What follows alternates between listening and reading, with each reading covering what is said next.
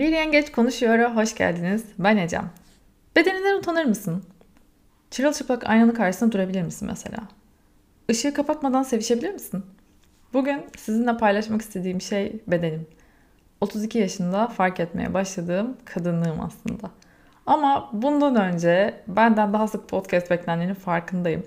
Fakat e, burada düşündükçe paylaşım yapabiliyorum. Böyle kendimden, kendi hayatımdan, hani çıkarımlar yaptıkça, bazen mutluluklarımdan, işte bazen hatalarımdan, bazen travmalarımdan ve e, oldukça böyle hassas ve derin şeyler paylaştığımdan ötürü maalesef her hafta yeni bir bölüm, en azından şu an için, hani sen her yazarmış gibi e, çok mümkün değil. Düşünüyorum, düşündükten sonra konuşuyorum. Aslında bir yengeç önce düşünüyor, uzun bir süre düşünüyor. Uzun bir süre içine de atabiliyor. sonra konuşmaya başlıyor. Zaten burası da o yüzden var oldu. Çıkış noktası buydu. Hani gün içinde mesela çok alakasız bir şeyden, ne bileyim kimi zaman bir diziden, kimi zaman bir kitaptan, bir sohbetten böyle kafamda bir ampul yanıyor. Oradan başka bir çocukluk anıma bağlanıyorum. Sonra günümüzdeki Edem'in e, karakter özelliklerine kadar uzanıyor bu ilginç bir şekilde. Hatta bazen terapide konuşurken mesela bu nasıl sende bir çağrışım yaptı, bu nereden çıktı dediğinde hani çok alakasız bir dizinin eski bir bölümünü izlerken bir diyalogtan çıkabiliyor mesela. Hani böyle o çıkıyor oradan sonra saatlerce, günlerce üzerine resmen kazı çalışması yapıyorum. Bazen işte dine terapiye gidiyor bu olay. Orada işte deşiliyor, çıkarımlar yapılıyor falan. Finali de burada alıyor yani podcast'ta alıyor. Aslında benim için böyle sesli bir şekilde vücut bulup gerçekliğine ulaşıyor diyebilirim. Bazen çözümüne de ulaşıyor ama her zaman değil.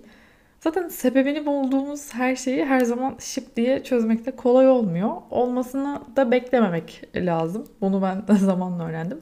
Neyse tekrar konuya dönmem gerekirse haftalardır kafamda şu soru var. Ben bedenimden, kadın oluşumdan, mememden, popomdan, vajinamdan neden hep utandım?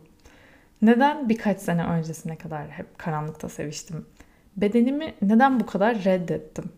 Neden kendimle baş başayken dahi aynada kendime, çıplak eceme bakmaya katlanamıyordum? Neden? Bunları düşünmeye başladığımda hemen aklımda birkaç anı belirdi. Çünkü artık böyle hani bir noktadan bir noktaya o şekilde gidebilmeyi fark ettim diyeyim. Öğrendim demeyeyim de. İlki ergenliğe girmeye başladığım ve böyle memelerimin yeni çıkmaya başladığı yaz. Daha sütyenim bile yok yani o kadar yeni. Yazlıktayız akşam yemeği yenmiş. Ben dışarı çıkmak üzere işte giyinmişim. Odamda böyle yatağıma oturmuşum. Müzik dinleyerek arkadaşlarımın işte çıkmasını, hazırlanmasını bekliyorum. Klasik zaten hepinizin gözünde canlanmıştır. Üzerimde de böyle pamuklu krem rengi bir bluz var. Kenarlarından fıstık yeşili biyeler geçiyor. Böyle hani üçgen kesimde e, düşünün. Boynundan ve sırttan iple bağlanıyor. Crop böyle. Ayağımda da altımda da bir şort var. Odaya annem giriyor. Üzerindekini değiştireceğim. Başka bir şey giy diyor. Şunu şu an bile yaşayabiliyorum. O kadar canlı bir anı benim için. Anlamsızca böyle yüzüne baktığımı hatırlıyorum. Neden? Baban büyüdü artık onu giymesin dedi. Memelerimin artık belirginleşmeye başlayıp saklanması gerektiğini ilk defa orada öğrendim. Onları o halde dışarı çıkaramazdım. Kadınlığımın en belirgin özelliklerinden biri olan memelerimi görünmez hale getirmeden dışarı çıkarmamalıyım. Bunlar ergenliğin karmaşık ruh hallerinde. Çekingen, utangaç, sesi bazen çıkan bazen çıkmayan 13-14 yaşlarındaki Ecem'in bu konuşmadan çıkardıklarıydı. Aslında bilinçaltına altın harflerle kazıdıklarıydı. Çünkü sonraki süreçte işte süt orada bırakma, orkid poşetini çekmecede tut, işte bu kadar kısa etek giyme diye böyle şekil değiştirerek devam etti. Babamın bir kız çocuğunu anlayabilecek donanımda ve yeterlilikte olmamasına bir de böyle annemin bizi kendince koruma amacıyla yaptığı bazı şeyler eklenince bizim tabii kafalar çorba. Bizim demeyeyim aslında benim diyeyim. Çünkü hani bendeki en azından etkileri bu şekilde. Bu arada bahsettiğim yaşlar 3-4 değil. Mesela annem şu an hani şu an da aynı şekilde de bileyim 25 yaşında dahi yanında işte doğuma dair mesela bir şey konuşturmadı. Hatta hala da bunu sürdürüyor dediğim gibi. Hani geçen doğumla alakalı bir şey konuşuluyordu mesela. Bir yere gitmiştik o mutfakta. Ben gelince böyle konuyu kapattı. 32 yaşındayım. Hani koruma içgüdüsü olduğunu tahmin ettiğim bu şey yani bende bir şeylere sebep oldu. Hala da bence olmaya devam ediyor. Yani çünkü şu an mesela hamilelik dendiğinde tüylerim diken diken oluyor. Ve sebebi bana kalırsa bu. Yani daha küçük yaşlarda zihnimde bir şeyler yazılmış bir yerlere. Hani belki hafızamda kayda bile almadığım bir grup olaydan kaynaklanıyor. Hamile birini gördüğümde içimin ürpermesi. O göbeğin içinde bebek olduğunu bilmek mesela bana sevimli gelmiyor. Hani en çok beğenilen ya da herkesin en kutsal bulduğu, en duygusal yaklaştığı olaydır ya. Instagram'da bile bilmiyorum böyle bir istatistik oranı var mı ama hani hamilelik, bebek, göbek falan muhtemelen en çok beğeni alan şeylerden biridir yani. Hatta evliliğin bir ötesinde olabilir bu. Bunu gözlemlemek lazım. Neyse. Bu konuyu aslında terapide de biz böyle çok yüzeysel olarak konuştuk. Hani çok derine in, inmedim. En azından şu an için inmek istemiyorum. Yani inme gereği duymuyorum daha doğrusu. Bunu e, terapide konuşurken böyle yine kadınlığı zaten onu e, bunu ilk orada fark ettim. Kadınlığı kabullenememe ve e, bedenin içinde bir türlü rahat edememe e, sebebinin bu olduğunu o zaman fark ettim. Sonra biraz da beden üzerine düşünmeye ve bunu çözümlemeye, yorumlamaya başladım. Oradan buralara geldim. Neyse e, lise, üniversite yıllarımda hatta sonrasında da bir süre böyle hep kendimi kamufle etmek üzerine kombinler yaptım. Böyle hatlarımı belli etmeyen, işte bol pantolonlar, bol tişörtler. Hatta bir süre hip hop tarzına geçip daha bol parçalar böyle giymeye başlamışım. Bir gün hiç unutmuyorum. Siyah bir bere takmışım. Zaten her şeyim aşırı boldu. Siyah bir bereyle gözlerimi dahi kapatmıştım. Hani yokum ben aslında yokum gibi. O şekildeydim. Ee, bunlar aynı zamanda aslında kimlik bulma dönemine de denk geliyor. Ama ya bu kimlik bulma dönemi daha arayışla oluyor. Yani benimki sadece kendimi daha doğrusu bedenimi kamufle etmek üzerineydi. Böyle 25 yaşlarıma kadar falan makyaj yapmamı da ben biraz buna bağlıyorum. 25'lerde makyaja başlamamın sebebi de kurumsal bir firmada işe e, girmiş olmamdı. Ve e, müdürlerimiz kızlar işe makyajlı gelin, topuklu giyin diye uyarı yapıyordu böyle. E, evet bu bayağı tacizmiş aslında ama ben bunu 7 sene sonra falan fark edebildim. Benim biraz e, bazen geç anlayabiliyorum. Hani jetonum karedir demiş miydim size? Makyaja alışık olmayan ve böyle bedeni tüm hatlarıyla görmekten hoşlanmayan biri olarak benim için bu süreç gerçekten kolay olmadı. Çünkü makyaj yapmayı zaten bilmiyordum. E, istek üzerine bir şeyler sürüyordum. Böyle toplantı falan olmadığında zaten hani yapmadan gidiyordum. Yine temiz giyiniyordum, normal giyiniyordum. Ama eşofmanla gitmiyordum yani. Fakat işte makyaj. Arada işte kızlar biraz daha özenin uyarısı alıyorduk böyle tasarım ekibi olarak. Sonra ertesi gün daha şık gelmek için gayret gösteriyorduk. Hemen birer topuklu çekiyorduk ayağımıza. İnsanların bedenlerini böyle rahatça ortaya koyup özgürce hareket ettiklerini yaz tatillerinde yurt dışına çıkmaya başladıkça fark ettim ben. Kimsenin kendinden başka kimsenin bedeniyle ilgilenmemesinin yanında. Aa burada bir de parantez var. E, şöyle bir şey vardı bizde şöyle bir öğreti e, insanlar daha doğrusu erkekler insanlar değil e, sana dokunmaya çalışır. Böyle hani, hani cinsel içerikli olmadan hani o anlamda işte koluna bacağına normal temas yani. E, bizim evde o zamanlar bunun adı yararlanmaktı. Ve karşı tarafa bu fırsatı vermemeliydik. Çünkü hani sadece benim kolum bacağım var yani başkasının yok. O kadar özel ve kıymetli ki aman Allah'ım kimse dokunmasın, bakmasın. Ya hoşuna gider falan maazallah. Neyse nerede kaldım? Ha, yurt dışına gittikçe diyordum.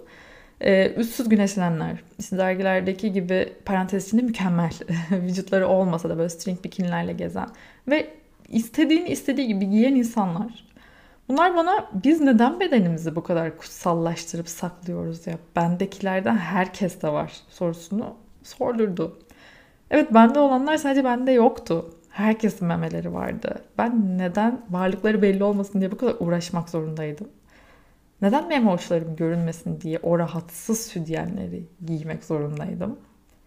Mini etek giyince bacaklarım görünüyorsa herkesin bacağı var. Yani kaşıkçı elması değil ki bu böyle çok nadir. Eşi benzeri yok. Ben artık bedenimi rahat bırakmak ama bunu yaparken onu sevmek, onunla gurur duymak istiyordum. İyi ki kadınım diyebilmem o kadar uzun sürdü ki. Şu an bile %100 oturdum mu bu konu dersen evet diyemem. Çünkü daha bugün işte tek başıma sahile inmiştim, yürüyüş yaptım, oturdum, kitap okudum falan. Geri gelirken etrafta da kimse yok bu arada. Havayı da kestiremediğim için içime böyle spor bir üst giydim. Crop askılı. Üzerime de hani üşürüm eser bilemediğim için sweatshirt aldım bir tane fermuarlı. Neyse geri geliyorum üstümde o var. Baktım e, karşıdan üç tane böyle genç geliyor. Böyle iri yarılar ayrıca. Onları böyle görünce bir an üstüm hani çünkü üstümde şey var spor bir bra var. aman işte memelerim görünmesin ya da işte uçları çıkarsa o an fark etmesinler diye sweatshirtümün üst, e, önünü kapattım. Karşıda da böyle üç tane izbandut gibi böyle bana dik dik bakan adam var. Hani onun da payı var elbet ama ha şimdi yalan yok. Ben yurt dışına yani yurt dışı dediğim böyle Avrupa'da, Amerika'da hani bizden bu konularda daha gelişmiş olan yerlerde kendimi beden ve kıyafet konusunda çok daha rahat hissediyorum. Çünkü görüyorum ki umurlarında bile değilim. Hani zayıfmışım, şişmanmışım, selülitim varmış, memem açılmış, eteği kısaymış. Fakat burada dışarı çıkarken hala en güvenli hangi kıyafet diye kombin yapıyorum. Hani ilk soru hangi semte gidiyorum, nereye gidiyorum? İkincisi arabayla mıyım, yürüyecek miyim? Üçüncüsü de en güvenli. İşte dik dik bakılmayacak hangisi. Hoş bu gözler yıllar önce böyle ayağına kadar partisi pardösü giymiş e, kapalı bir kadını arkadan 5 dakika izleyen bir adam gördü. Otobüsteydim o sırada okuldan çıkmıştım üniversitede. İnanamamıştım ya ben adam kadını izliyor ben adamı izliyordum nasıl yani nasıl yani diye. O gün e, zaten fark etmiştim bunun kim yani karşı tarafta işte kadının ne giydiğiyle neyle o değil yani o kişinin zihniyle kesinlikle alakalı. İşte bunlar varken ben hala işte nasıl eğilirim kalkarım falan nasıl rahat ederim hesabındayım. Konu bu arada biraz dağıldı gibi gelmesin size. Aslında aynı yerdeyiz. Çünkü kendi bedenimizden bizi uzaklaştıran dış güçlerdeyiz. Aile ve yakın çevreyle başlayan. Çünkü buna başka akrabalar da dahil olabiliyor belli hikayelerde. Ben şu an çok hatırlamıyorum elbet vardır. Ve e, ne diyordum aile ve yakın çevreyle başlayan ve sokakta böyle hiç tanımadığımız az önceki gibi insanları hesap ederek devam eden. Ben kendimle kadınlığın kötü, utanılacak, saklanacak bir şey olmadığını keşfederek barışmaya başladım. Bedenimin böyle görünmez olmaması gerektiğini öğrenirken aslında ne sosyal medyada gördüğüm paylaşımların ne de yurt dışında böyle seyahatlerimin bundaki payını asla küçümseyemem. Ve benim de aslında anlatmamın, paylaşmak istememin sebebi de e, kadınlığıyla gurur duyamamış benden başka herkese bunu paylaşmak. Ataerkil düzenin içinde hem ruhsal hem fiziksel olarak var olma savaşı veren tüm kadınlar ve ben. Şu an beni dinlerken benzer hislerin varsa, bunlar sana hissettirildiyse bil ki yalnız değilsin.